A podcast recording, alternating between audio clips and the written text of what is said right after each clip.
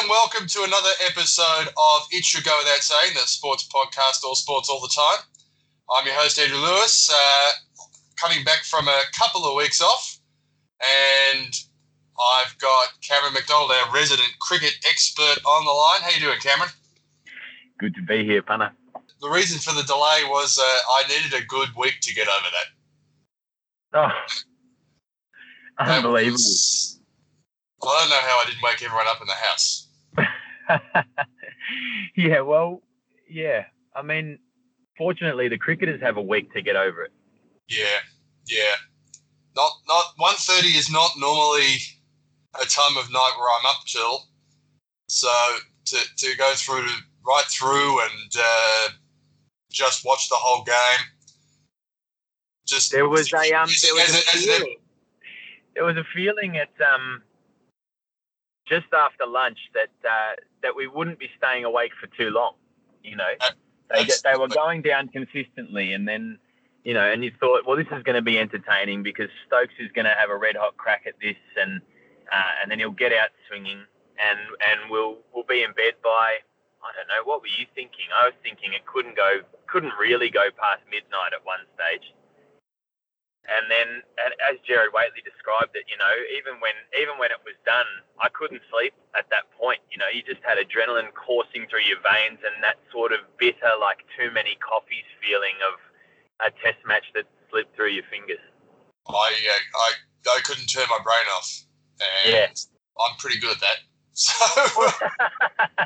and if we Uh, couldn't turn our brains off, how's uh, how are Messrs Paine and Harris and Nathan Lyon feeling? Yeah, we'll we'll get to them later, but I guess the big story the positive story out of the match was that innings by Ben Stokes.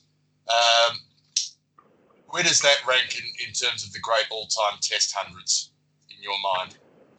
Uh, I mean, it's so easy to just call the most recent one you saw the best one, you know. I mean, famously, I texted you when Bancroft took that catch in the first test and went, that, that rate's right up there. And you immediately rattled off one that Boon had taken, um, Azhar Ali, was it, or something like that. With, with the reflexes were just freakish, and I was, Was- like, "You're right, that is better than Bancroft." And um, but you know, with a bit of time time to digest this. It's right up there. But as a lot of, you know, far greater cricket experts than I have pointed out, there was something new world about this. This innings couldn't have existed um, in another era. They talk about, um, you know, the the prior uh, nightmare, uh, Ian Botham wreaking havoc and playing a wild innings for that time. But he played cricket shots. And we're going to have to revisit this innings in, in years to come and go, you know, we have to tell our kids that these strokes were so new to the game. These reverse sweeps um, for six and the ramp off Cummins, and it, it was explosive batting. And and you sort of have, like, with, with that many on the ring, there was keeper and slip and the rest on the ring. And, uh, sorry, on the, on the boundary. Um, and that's just, it's not uh, an effective field anymore because these guys can pick the gaps and the bats mean that the grounds are too small, which was the text going around in all of our threads that were just like, he's just, he knows if he gets it anywhere near the middle of the bat, it's not a risk. So he's not trying to overhit it. The amount of balls that just cleared long off, and you're thinking, geez, he's lucky here. It wasn't. It was calculated. It was brilliant. Everyone, every one of the eight sixes he hit went exactly where he meant them to. I uh, I remember I certainly texted you and made a point that in my mind the MCG and Manuka Oval, which is a, a sneaky big ground, were probably the only two test venues that would have held him in that sort of mood. Yeah, I mean, yeah, and I mean the World Cup final. We we've got recent history here to go by where he just there's there's a zone that he gets into where at which point it's it's a weird one with some of these all rounders because the numbers never seem to suggest just how good they they were and are. Um, but when they are going and when they are when they are dominating in the way that Stokes dominated that Test match from the moment he came on to bowl in the second innings, really, um, where they are easily the best cricketers in the world. Um, and it, it's why we've had this fascination with, you know, since Flintoff, um, who was also the best cricketer in the world in that moment. You don't think of Flintoff in that way as a retired cricketer, but in that in that Ashes series, he was without a doubt the best cricketer in the world.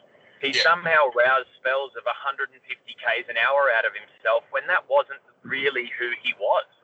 Yeah. And he, and he was making really quick runs in the middle order, and he was so explosive. And he picked that whole side up the way that Botham did before him, and that's why our attention turns to Mitch Marsh and to any anyone who can fill that void.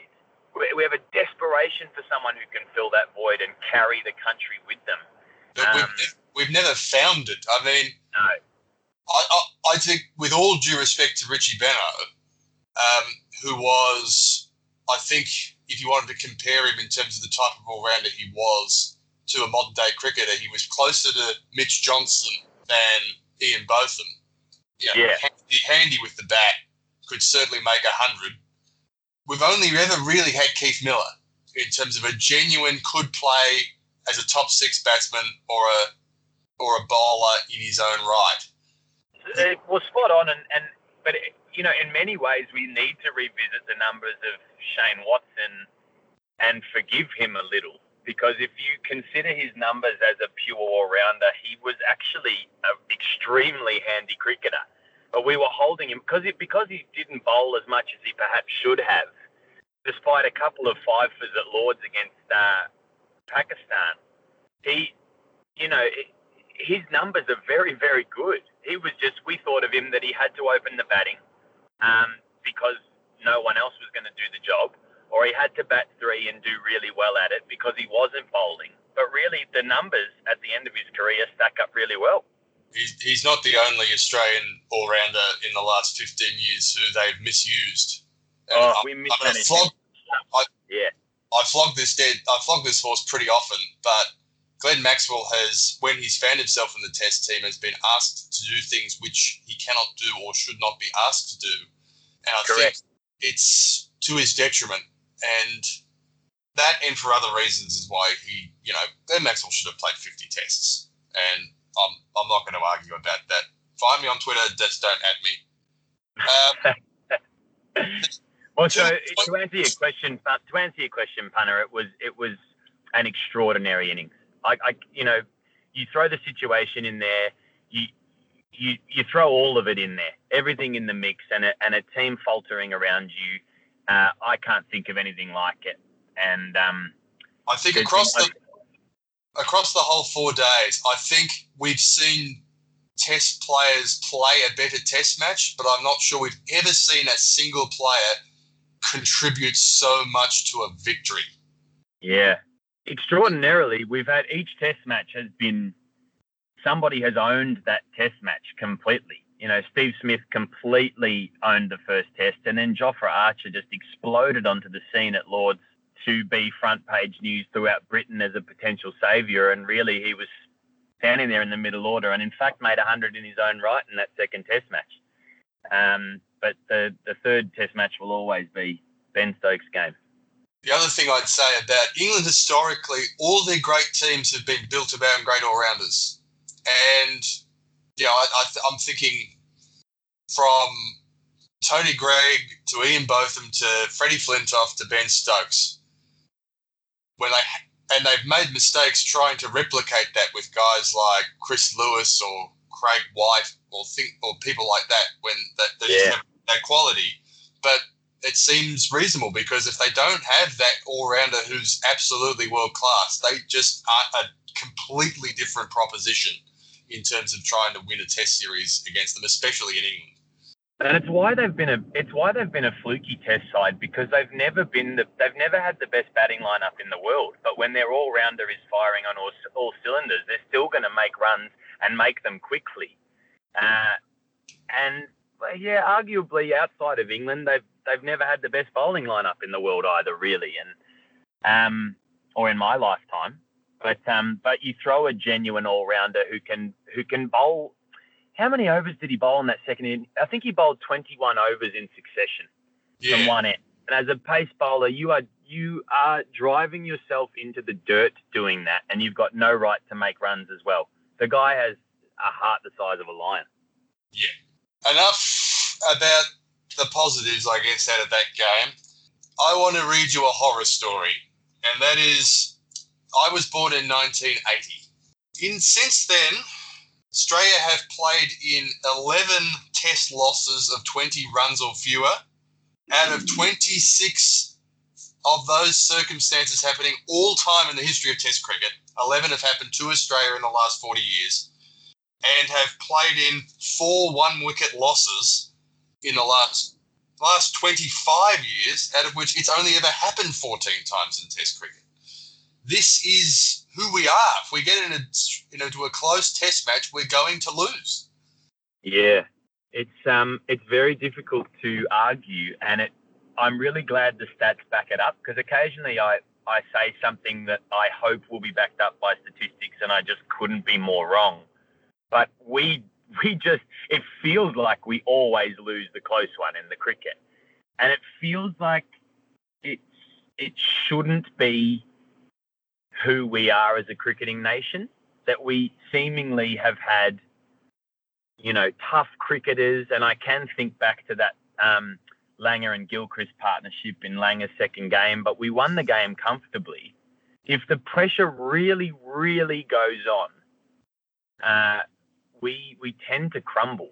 Famously, a couple of losses in India um, come to mind, but we lose from seemingly unlosable positions. That's the way it feels. I think I think with that with that Gilchrist one and, and Langer and Gilchrist second game, uh, five for 124 chasing 369, which I think was the third or was the third or fourth highest successful run chase in history at the time. I just think they felt like they had nothing to lose, and Gilchrist was that hot at that time. Um, you know, he's playing his second test, and he just thinks, well, what's the worst that can happen? We're going to lose anyway.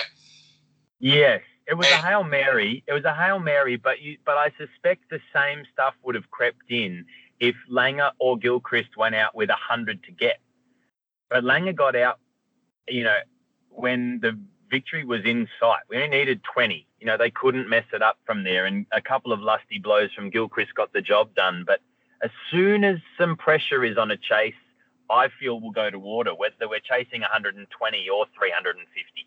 I have the story about that day. I was at I was in my second year of university. I was doing like an end of term paper and finishing it off, and sitting in my computer in my room with my television on next to it, and I just as the as the day went longer, there was less time looking at the computer and more time looking at the television. Yeah. But when when when the current Australian cricket coach Justin Langer uh, shuffles off this mortal coil, don't have a funeral. Just show that. Just show that innings. Just just show Langer's innings. Just show him getting hit in the head by Shoaib Akhtar and getting up and smiling at him. yeah, I can think of the exact moment. I've heard Gilchrist talk about it too, and um, Gilchrist speaks about the the grin coming back, and it sort of looked like Shoaib but knocked a couple of teeth out because he was he was missing one or two. It's Um, just you were Akhtar and you thought, I've got this guy now. I've hit him in the head, and suddenly you see him looking back at you like, that's what I want to, you to do to me. I couldn't be enjoying myself. You just think, well, what do I do now? Yeah, yeah. I don't think Shoaib was the mentally toughest cricketer, so it was absolutely the right response, even if it was totally non-calculated. It wasn't, but you know that just Akhtar would have been defeated at that point because you know the shoulders would have slumped. Yeah, and it's it's actually um, I've taken some heart from listening to Steve Smith uh, talk about playing in the next Test match and talk about getting hit and and obviously you know in this climate in, and getting hit, you know, conjured memories of uh, for all of us of Phil Hughes. To hear him speak now uh, about Jofra and about that bouncer and about you know the, the way he's just burst onto the scene and stuff like that, Smith just says, well he hasn't got me out yet. He knocked me out, but he hasn't got me out. And he's still not batting with that guard on because he doesn't feel comfortable and he just wants to get back out there and have a hit. And so any fears for me of of potentially a, a Kemar Roach Ponting kind of circumstance where Ponting was never really the same again. They've been allayed a little bit by hearing him speak. Uh, I don't know how I feel exactly about the Archer Smith stuff. There's a part of me that feels a little uneasy about the fact that Smith was sort of, he wasn't sort of, he was taken out of the third test. And considering how close the game was, it's not a long bow to draw to suggest that Australia would have won the test and therefore retained the Ashes if Steve Smith had played. But if Smith had played, then he probably would have played instead of Labuschagne. And um, a few weeks ago, when we had our first podcast, I was suggesting that Labuschagne should have played, and that's been borne out. My predictions about others, not so much, but. Um, well, interestingly, it looks like what they're considering for this next test, and I'm sure we'll get to that down the line, but you have to play Labuschagne and you have to play Smith. Those things are not uh, queries. But it looks like it was Labuschagne versus Wade for the first test match, and Wade's the only other bloke out there to have made 100. So all three might play in the next one. Yeah, we'll, we'll get to predictions for the last two tests a little bit later on. Just finishing up Australia in close tests, I think Australia's problem, Australian cricket problem, is we're the overdog. We like being we like we like being in front. We like pushing people around on our own deck. And even if it's not the ugly Australians or anything like that, I just think we like winning the toss, batting, put a whole ton of runs on the on the first day, and putting the pressure on the opposition. And that's, you know, we also have a pretty strong record in the last probably 10 to 15 years of not being able to save test matches when we're under the pump, just being able to bat time. So I think that all feeds into that, and I, I don't I don't think it's a quick fix. There is an element of, you know, as us at least being in those games and not being blown off the park, and so part of part of me wonders how many of those test matches, even though I feel like I've watched us lose so many close ones, we we were the dominant team and got beaten by Ben Stokes in that test match without Steve Smith. And so it won't get spoken about, but some of these close finishes, well, at least they were close. We're not, we weren't getting blown off the park. I mean, that's that's true. The 2009 Ashes was pretty close, and I don't think too many people remember that we actually had the better batting and bowling average, and if we won the first test, but you know, in Cardiff, but they managed to save the test match, and you know, yeah, I think that's right. saved, we saved the test match at Lords, but that was always an uphill battle to get a result. I, Yeah. It'll be it'll be interesting to see how the last two test matches play out. There's been a lot of discussion about how Tim Paine performed in his various roles in the third test. I'll throw open the floor and ask you for your thoughts before I come in off the long run. Yeah, well, I'm ready. I'm sort of ready for that because again, there were a few text messages exchanged in the aftermath of what was, the, you know, what really won out of the box. I, I'm not throwing the baby out with the bathwater, so potentially it's, better that you go first here. Paine got a lot of stuff wrong uh, on that last day, and the, the one I can't forgive, everybody having a go at Joel Wilson for getting that LBW decision wrong has not watched Joel Wilson umpire. He has not got any LBWs right. So to begin to criticize him for that one in particular is just, you know, it's just the wrong thing to do. And if you and if and knowing that Joel Wilson cannot umpire, don't let him umpire. Keep your reviews up your sleeve. There, there, Hail Mary, I will never understand the use of a Hail Mary DRS for as long as I live. And nobody at the cricket ground thought that Leach was out LBW to Pat Cummins. It was missing another set. It was an awful, awful use of DRS. And and that's the mistake I can't really forgive. However, like the the you know international DRS usage statistics are pretty dreadful. Um, no matter what, no one's really going at above 30%, and Australia's wallowing down at 23% or something like that. Too much emotion is used in those moments, and it should be taken off the captain and given to whoever's got ice going through their veins, because there should be no emotion at all going into those decisions, and that was a really dreadful one, one I can't forgive. Don't you want the person who has? Don't you want the person who has ice going through their veins to be the captain? Yeah, well, that's that's a good point. Um, but you know, in many ways, I think at least in this current climate, you know, leading up to Sandpaper Gate, you, the requirement was to be the the bloke that's definitely getting picked will be the captain. And following Sandpaper Gate, I I'm in the camp that Tim Paine has done a lot right that this is the most tumultuous time in Australian cricket, just about, and that he he's responsible for leading a team the right way. Australian cricketers were loathed in the lead up to Sandpaper Gate. It, it, something had to give, and and I think with Tim Paine in charge, we're we're less likely. The way he fronted the media following a loss like that the, the sort of calculated and friendly approach he had to that press conference tells me that we're still right in this series and that, you know, we are. By the numbers, we are. We've, we've been in a position to win each test match, which you would take in England. I, I fully expected us to get blown off the park at least once. England had the best use of the conditions in that test match and nearly frittered them all away before some heroics by Ben Stokes when the pitch had flattened out something crazy. So, okay. I mean, the proof the proof will be in the pudding because I think Paine now leads us into a, a two-test series essentially where we only need to win one of them, and we've had been in a position to win in both test matches, and we get our best batsman back. So. The proof will be in the pudding. If we win the Ashes or retain them at the very least, he's done his job, and he likely retires off the back of this series regardless. So I think his legacy is quite strong, despite the fact that his captaincy, and particularly in that last hour, was poor. I hope you're right. I don't wish ill on Tim Paine, and he's going to be captain for the rest of the series. So that's fine. I want to, at first, do a little bit of a defense of Joel Wilson. Yes, I don't think he's up to it, but I don't think that last decision was Aleem Dar not giving Stuart Broad out for middling it to first slip. Yeah. I don't think I don't think it was that sort of a no, you don't get to do this anymore if you make that mistake. Mistake. I'm not saying Joel Wilson hadn't made that mistake in the first test.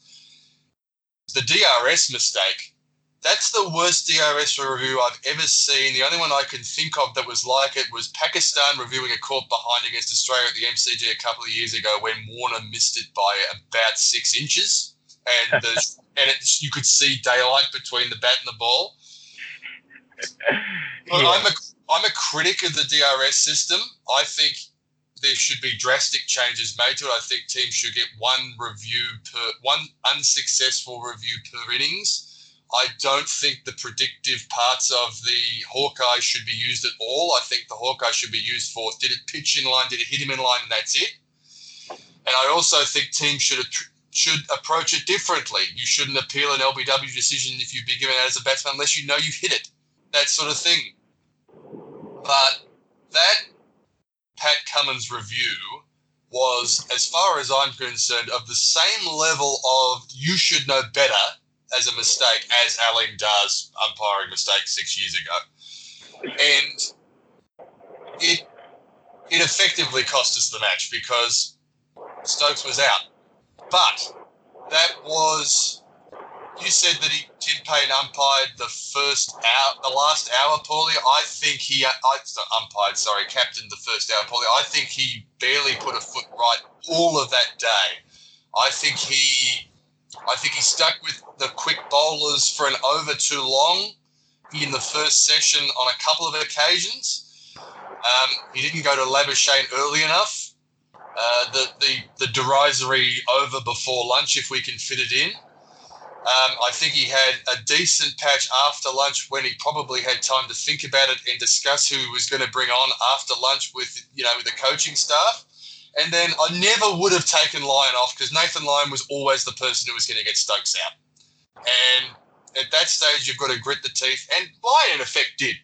So, for all of that, I just thought it was almost, it was pretty much a disqualifying performance as a captain. And, you know, I've had a good four or five days to cool down, and I'm still not cooled down about it. So, uh, the, the only thing I'll say is that I I don't believe that necessarily Tim Paine is just going with what he thinks should happen on the field in this era. I think he's been quite remarkable at fronting up and being the face of the team in the new era post Sandpaper Gate. But I also think that he's drawing on advice left, right, and centre. Most notably from Smith in a couple of Test matches, which is making the um, British press because they don't feel that Smith should be allowed to advise Paine if he can't be the captain. Maybe he shouldn't be allowed to talk. I mean, he's on the field. Paine's allowed to ask him a question, and Smith's allowed to answer it. So I'm with, I'm with you 100. percent Like it's it's ridiculous, and far be it for the British press to draw a long bow. but um, yeah, I I don't know. I I think he I think he's seeking guidance wherever he can get it, and I think that he he is the man to lead Australia because he's not connected to that really dark day in our history. And he's done a really incredible job at a time when our cricket could have fallen off the face of the earth. It could have been, we could have been absolutely in the toilet at this point. But we found a way to go pretty well at the World Cup, about as well as could have been expected, and where we've been in a winning position in each test match, and where we don't appear to be hated uh, there's been a there's been a smile on our face for most of this tour, despite some you know some real adversity. And so I'm not having that it, all these decisions were Paine's and Paine's alone. I think we all lost control of that Test match, and a great captain would probably bring us back from that. I'm not suggesting that he's a great cricket captain, but if he but his legacy will be so so intact based on expectation if we find a way to win this Test match with this with sorry, this Test series with this cobbled together group of Australians that seem to be playing with a great deal of spirit and finding their ways to winning position day four and five, where you know teams with a lot more talent in the past have failed to do that. Who do you think are the great Australian captains of your lifetime? I think Mark Taylor is the best captain, but they all they all brought something a little different, didn't they? Like I don't think the Steve Waugh era is possible without the Mark Taylor era. Like, and the Taylor era is not possible without the Border era, and the Border era is not possible without Alan Border. Basically, he he grit his teeth and got us through a, a really difficult time. Um, but I don't think I saw the best of him as a batsman.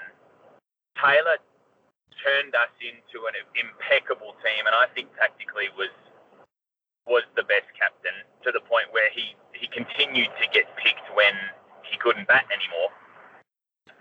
And then Steve Waugh took over a side that was ready to dominate world cricket, and Julie did, and he was very aggressive. And I think I, I think I have them as Taylor first. I thought Michael Clarke was an excellent captain, but just that eventually, perhaps not everybody liked him all that much. But tactically, I thought he was very astute Ponting won a lot of games of cricket, but I reckon I could nearly have captained that side. Um, how do you have it? I have Clarke was good. Uh, I think his fault as a captain was he was a little impatient at times, which is probably the opposite of Tim Paine's problem on the fourth morning. And I think Mark Taylor was great, and that's it. Um, yeah. and, I, and I'll tell you, in that when Bairstow came out and Bairstow changed the game a little bit before Stokes did. You know, taking away from Stokes' first hundred balls where he might have scored ten runs, he he stayed in, and it was, you know, let's not underplay the entirety of Stokes' innings and the journey that was. Just an incredible determination to be there at the end. But yeah. Mark Taylor, after about two overs of Bairstow positivity, with the side that Mark Taylor had would have thrown the ball to Greg Blewett or Damien Martyn and said bowl at the stumps. And he would have got Bairstow. And it would have been all and that's what needed to happen. The ball should have been thrown to Dave Warner to bowl his medium paces or Matthew Wade and just say, bowl at the stumps. It doesn't work for two overs. We're still 150 runs ahead. But get this guy out. And I just think and another guy you said who would have been really handy in terms of a skill set, Shane Watson would have been would have been very handy in that Test match in terms yeah. of bowling stump to stump. Bairstow gets bowled or LBW all the time, and they just yeah. kept, they kept bowling in the channel. Well, any any one bowler who who brings that, you know, this was the one time the attack we came in with an attack that um, had uh, plenty of threat, but not a lot of um, not a lot of workhorse. You know, we we Siddle doesn't play. You know, Neser by all reports is that type of bowler, and Mitch Marsh doesn't play, who's who is a stump to stump bowler and tough to get away. So we were missing that element of our attack on the last day. Mitch um, Marsh has never had that moment though. He's never had that five for. He's never had that spell where he's changed a test match. I mean, I, I think at this stage, as ridiculous as it sounds, Mitch Marsh's uh, test legacy is a batsman who can bowl a bit. Yeah, I think he's got that talent as a bowler. I don't know what the stats say, but I but he's taken some important wickets for Australia that I can recall. But you're right, he's not he's not a devastating bowler, but he is a stump to stump bowler. He's the guy who would have done the job that you were asking of Matthew Wade, who is um who is not Greg Blewett. Yeah. I mean, Greg Blewett was a little bit better than Damien Martyn. I think if Greg Blewett had played 100 tests, he probably would have ended up having close to 50 wickets if he'd been. He was he was a handy bowler. He was the sort of guy who could bowl 10 overs in a one day match every other game. Definitely, and he could so, make it hoop. I recall him really swinging the ball. Yeah, um, yeah. I I think I you lose a test match by a wicket. There's all sorts of things you could have done differently that would have changed the test match. But I think if they had had Siddle in the so if they hadn't have changed the bowling lineup and kept Siddle in instead of Pattinson, uh, I think they probably would have won the match because I think Paine would have thrown the ball to Siddle and the runs would have just stopped. And equally, if we'd had Siddle, perhaps you don't roll him for 67. But you know that that was astonishing in the first innings and was only possible because there was no let up in the the pace bowling barrage. You know, when the conditions were supposed to have been a lot easier for batting, uh, it says something about Australia's batting that we only made 250 odd in our second dig when really that had flattened out to a 350 type of pitch. And if we get 350, there's there's no heroics at all. Fair enough. I mean, there was some excellent bowling from both sides in that game. I don't think Travis Head will ever get a better ball than the nut he got in the first innings. That oh, was yeah. that was insanely good. Yeah, and Broad deserved it. He'd he'd had the better of uh, all the batsmen that morning. Stuart Broad deserves nothing but disappointment and woe, Cameron. and I won't argue about this. The guy's a, the guy's a drop. Yeah, yeah. He and, get stuffed. Yes, and I was very happy when he, you know, did the uh, old matador batting effort and just sort of got his pad in the way one, and then reviewed. I mean, I was very happy. Never out. He's never was, out. there's a bit of talk as we move on to the next two Test matches coming up. There's a bit of talk that Australia are being tempted by the idea of playing Mitchell Starc. Um, I'm not sure how he's going in the tour match at the moment, but I'd be I'd be going back to Siddle with with Hazlewood and Cummins myself. Yeah, I definitely think I definitely think Pato is the one in trouble. Um, you know, Hazlewood has, has, had a fantastic Test match. Interestingly, Neser nicked off the top three in that tour match overnight, and then Starc came on and bowled a pretty devastating Starc lower order over in which he took three for none. But his new ball bowling was neither here nor there. It was a pretty flat surface by all reports. So I don't know. I don't know how to pick this side. Uh, it's, I, it's very hard. To, they are, it's very hard to pick a fast bowler whose sole job is to get the tail out because you've got to. You're doing a lot of the work. Spinners, different story, and that's how Nathan Lyon got his start in the team, and he's better than that now. But I just, I, it would be interesting if Michael Neser gets picked. There's a wonderful long history of Australian fast bowlers being picked for a Test match in England and never being seen again. I just hope it would. If he does get picked, it's not him. So, but he's or, pretty young, isn't he, Neser? I think so. And he's got that. Um, I don't know. He's got a. He's got a good temperament for cricket. He can hold a bat. He bowls well in English conditions. He's bowled well in every game, and they can't lay a a bat on him in the net by all reports. So it would be an interesting selection, but he would do the job that Siddle's doing. I don't know. I, like I, like we said before on our previous podcast, there's, there's an element to boxing smart about this that I just want to let them pick the attack and then enjoy it because they've got it right every time, just about. Like I say, we've been in a winning position in every test match. Um, England's batting for the most part is not great. Uh, you can certainly put them under pressure, and all the bowlers who've been picked have done the job they've been asked to do, maybe with the exception of Pattinson in this last test.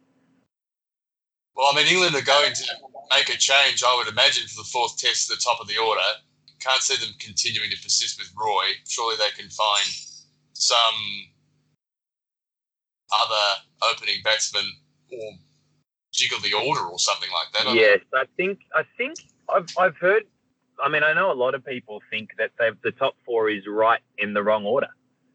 Uh, a lot of people are advocating for um, Burns, Denley, Root, Roy. I don't necessarily think that if you, well, they've got a bit of a history of that, but you know, Joe Root's opened the batting for a while on the test side. Michael Vaughan did it. and They both ended up at number four, but just seems like that's not where you stick someone who's failing at opening. I mean, I think you're more likely to send him to number six if you're going to keep him in the side. And they swapped the order. They had Buttler at seven and Bairstow at six. They're, they've already started jiggling things around. It is a sign that things are starting to get a little bit ragged for them. I know they got out of jail on that test match, but this is the sort of thing I think of the Australian teams over the years and rejigging the order. And it's something that, in my memory, only ever ha- tends to happen on tour. It doesn't tend to happen at home, and England are at home. They can pick yeah. the next best specialist opening back. Yeah, but they don't. They don't know where that person is. Um, during, I was listening to some ABC coverage on my way home from work one night, and Vaughan was in the commentary box talking about the county results and the the potential, the openers in the right age bracket, their results that morning. You know, they were they were all single figure scores, and he was sort of laughing about it because it was long before England were any chance in the Test match, and he was saying no one's coming from the outside to fix this, which is where that fighting 50 from Denley in the second innings. Perhaps he has a slightly better technique against the new ball, although he still looked like a walking wicket for uh, a chunk of that innings. But Roy certainly can't open in this in this side anymore. Um, you'd, uh, you'd be better off picking another bowler. When you say Denley has a better technique against the new ball, a better technique against the new ball than the spinning ball, or a better new technique against the new ball than Roy? Jason Roy. Ah, yeah. Okay. Uh, uh, no, I, I, don't necessarily think he's the answer long term, but it's that because they must be desperate for Roy to come off in the test side based on just the talent this guy has and the way, you know, if they end, if this test side ended up working for England, if they somehow figured out how to make it work, then at four, five, six, and seven, you've got guys that can take it away from you completely, which sort of is why their one day side has been so successful because you only need one of them to do that. Yeah. Uh, and, and, maybe bat with Root for a couple of hours and they're going to get their 300. But yeah, I mean, te- quality test bowling is sorting them out, most of them. Stokes is very good technically. If your best batsman has moved himself up to number three, and with all due respect to Ben Stokes, Joe Root probably still is their best batsman. Yeah. Uh, you can't run, you can't play a pick a team and just cross your fingers that Root's not in it one for none. It just yeah, puts right. pressure on, and Root's the captain. There's a reason why England, England didn't open the batting and have him captain and have him keep for Alex Stewart all at the same time. They realised that it was like that's too much pressure. Having him at number three and having him coming in, you know, in the first two overs with not many on the on the scoreboard and having him captain is just too much pressure on him. They've got to relieve the pressure. If they want to persist with Roy, then they've got to find someone else to bat number three, and they've got to be they've got to be reasonable, or else Root's going to be coming in at two for five or two for ten or something like that. They're just I think they're asking too much, so they've got to make a change. And you know, if it is Denley, I mean, he did make some runs, and I don't know, but maybe it is worth if they're going to bring someone in, moving Denley up the order, and then do you have some? Do you have Root move down to four and someone else at number three, and then you don't have to think about an opening batsman? I don't know. He's uh, he's no less susceptible to coming in early at number four for mine. It's and, that's that's their biggest predicament. There are they are two down before they start any innings. And let's not beat around the bush. Joe Root's acting like a man who's under a lot of pressure. His body language on day three of the test match, which wasn't necessarily a terrible day for England, uh, and you know when they were getting wickets eventually, and he was like, "Oh well, that's about time," and all that sort of stuff. It was just, it was terrible. Yeah, he does look he does look pretty sullen, and there's plenty for him to think about, even if he just focuses on himself as a batsman. The conversion rate just does. We've got to stop talking about Smith, Kohli, Williamson, Root because Root's Root's not in there. These other guys make hundreds for fun, and Root just can't do it. Yeah, I think I think there's always one who is attempted to get bunched in. I mean, I guess 20 years ago it was Lara Waugh, Tendulkar, and you know there was probably someone else. I I feel like I've probably picked on Jacques Kallis enough for a lifetime, but he got thrown in. I mean, he was a very good cricketer to all my South African followers, if I have any. All of them. Um, all of them. So who does Australia go with in in the fourth test? Do, do we make? Do, we have to get Smith back in. Who comes out? Harris has gone and complicated things by making 50 fairly briskly overnight and remaining unbeaten. I still, I still think Wade is worth persisting with through a home summer so that we can see we're not seeing a fighting dig from him, but he's coming in under pretty difficult circumstances. But when we've seen him have the opportunity to to pile it on and to really hurt a team in that first test, he went and made hundred, and it was a very good hundred. So, I I didn't have him in my team at the start of the series. I was wrong because he's made a great hundred, and but I think, I mean, I'd just be about to walk away from the game if they drop Wade. Now, I'd just be like, I'm done with the Australian Test team. This is ridiculous because I, th- I, I didn't think he deserved to get dropped when he got dropped when he's been dropped from the team before. He made a hundred two tests ago. What sort of yeah. sort of credit do you have to get in the bank to go through, you know, a couple of lean test matches where there were where he had plenty of friends not scoring runs? The philosophy clearly at that time had changed though from your number seven having to blast runs in the style of Gilchrist to your number seven. You know, we weren't going to have another, another keeper who had a strike rate of 100 and a batting average of 45. So we needed to make sure we had the best bloke behind the stumps, and that was the new philosophy, which which you know that's done in for Wade. He wasn't going to. He wasn't the best keeper. He's not the best keeper in his state. So that that did him for him last time, but I'm not dropping him at number six now, which leaves you two options. You you drop the guy who played one test and played a very very ordinary cover drive off the first ball from Jack Leach, or you drop Khawaja because Labuschagne is a looks like a test number three. So I don't know. In in in myself, I don't think Harris is ready yet. I would I would promote Khawaja to open the batting with Warner, and bat Labuschagne at three and Smith at four. That's what I would do, and I'm calling it now. But I don't think that's going to happen. I it's what I do as well, and I know he's a bit of a tease, but Khawaja has developed this unerring habit of scoring runs when he needs to to keep his spot in the team. Um, yeah. it's, a, it's a pretty handy habit to have um, especially when you that you need to stay in the side coincides with the team desperately needs runs. So Warner and Khawaja's style, they they they they uh, they're different styles, so they complement each other. The only problem with the two of them, and it's the same problem with Harris, is they're both left-handers. Yeah, I mean Khawaja has also got this extraordinary 12 months with the bat when Smith and Warner couldn't be picked in the pajamas and in the test side. That that hundred he made against the spinning ball in the UAE uh, in the fourth innings was extraordinary and saved the test match we had no right to save when no one gave a stuff about the, the, the test team anymore.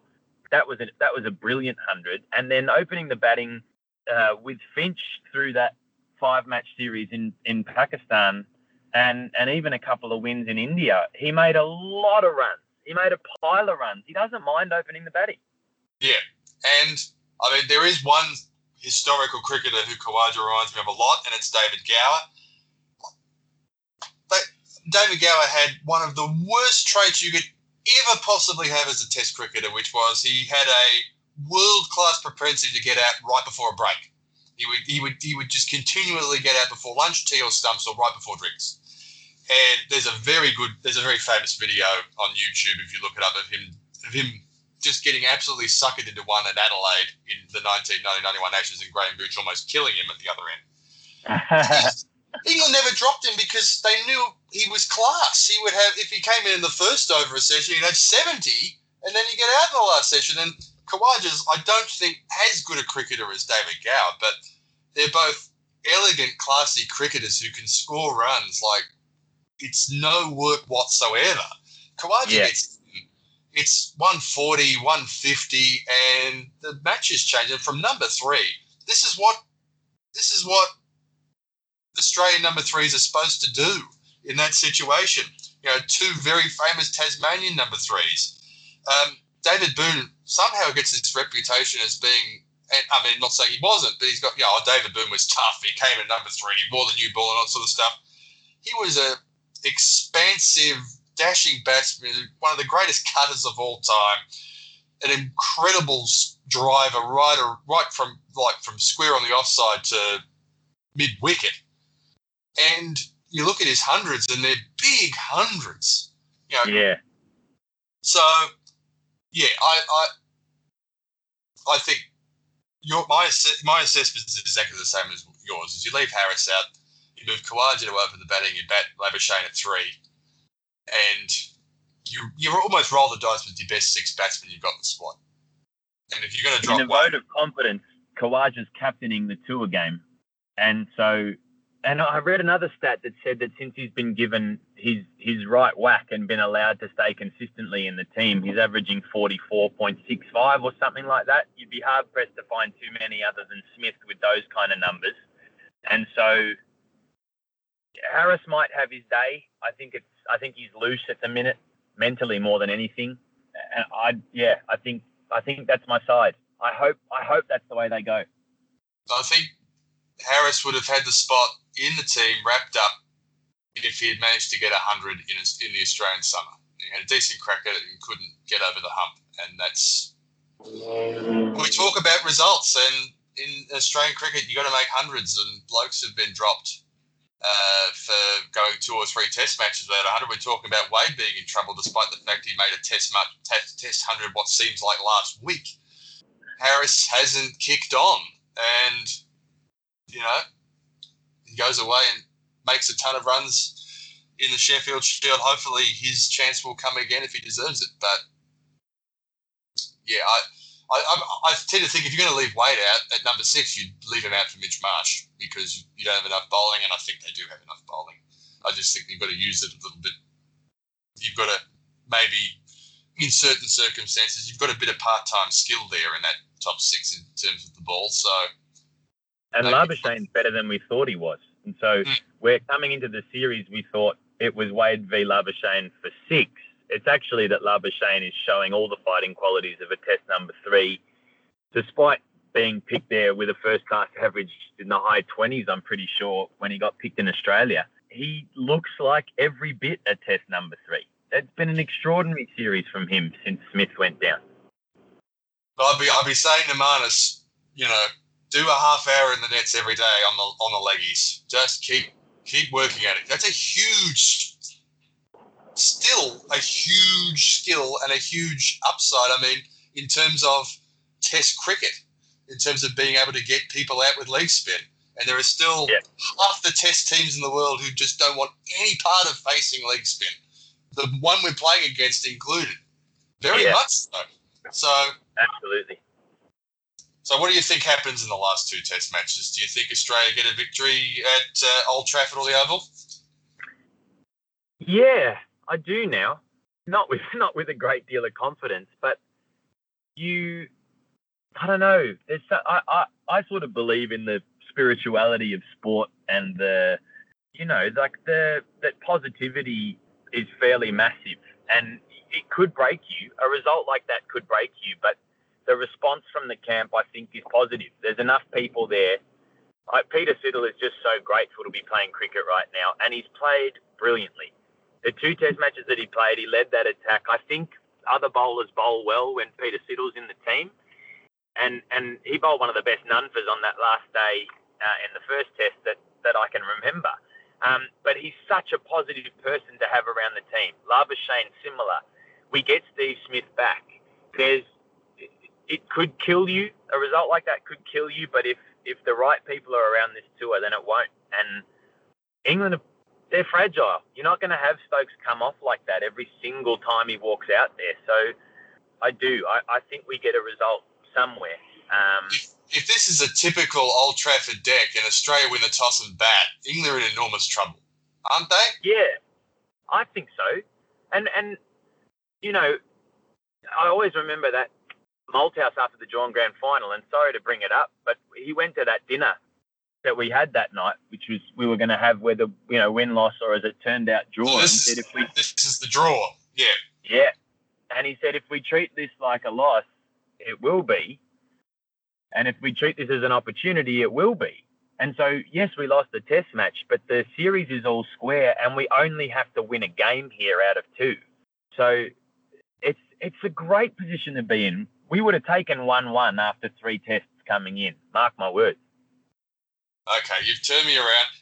I'm going to say this there's still a little part of me which doesn't want to hand myself all the way back over to the Australian cricket team because, uh, you know, they were Australia's team and the stuff that happened last year made me, you know, feel like, I mean, as far as I'm concerned, there's just about nothing worse you can do than tamper with the ball. I was very much of the opinion that you know they're gonna it's gonna take a little while for them to win me back. If they were to win the next test and you know I was you know in in that way you know bowl them out you know on, on the fourth innings to win after what had happened uh, last week I think I, I, just think I'd be I'd be ready to embrace them again. I mean, I've been critical of Tim Paine. I don't want to see him fail, and there are people who say they support teams, whether they're football teams or cricket teams, who are so critical of people. You just have to say of specific people. You have to think to yourself, well, do you actually enjoy being critical? Do you actually want them to fail? I don't want Tim Paine to fail. He's the captain of the Australian cricket team. Yeah. Uh, I just think it would be it would be a, a tremendous result for this team to from here to win one of the last two Test matches to retain the Ashes, and it would be the beginning. It would be the beginning of something. I think. Definitely. Mm. They, they, they've brought back all the people. Like they, I don't know. Besides the cricketers themselves who were responsible for it, the the dressing rooms changed completely. Guys like Ponting are floating around again. Steve Waugh's been over there. Justin Langer is, as far as we know, a bloke of extreme quality. And I think he and Tim Paine have forged something really great. And we're, you know, we're traditionally we're pretty fickle, and we, we don't mind a, a comeback story in general as as the sporting, you know, public. But you're right.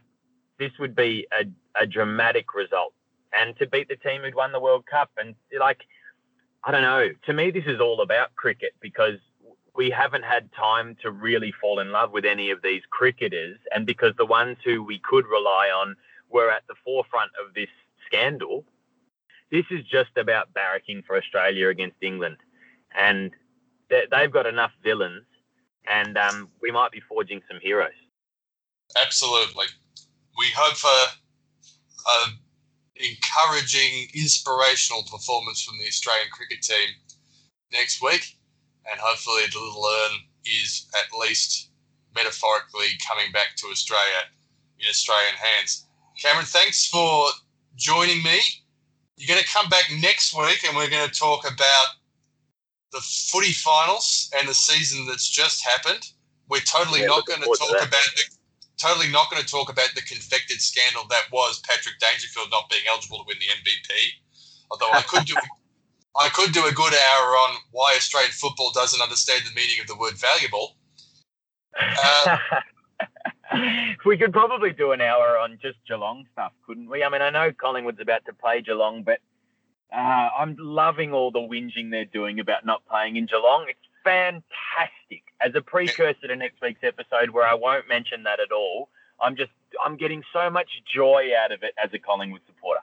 Uh, uh, Pendle's uh, comment on Wednesday, poking the bear. Oh, no, I'm glad I don't have to drive down the Geelong Road. Oh, I was not looking forward to that. That was just tremendous. Anyway, we'll chat. We'll chat then. All the best. Thanks, Cam. Look forward to it, Punter. See you, mate. No worries. This has been It Should Go Without Saying. We will see you next time.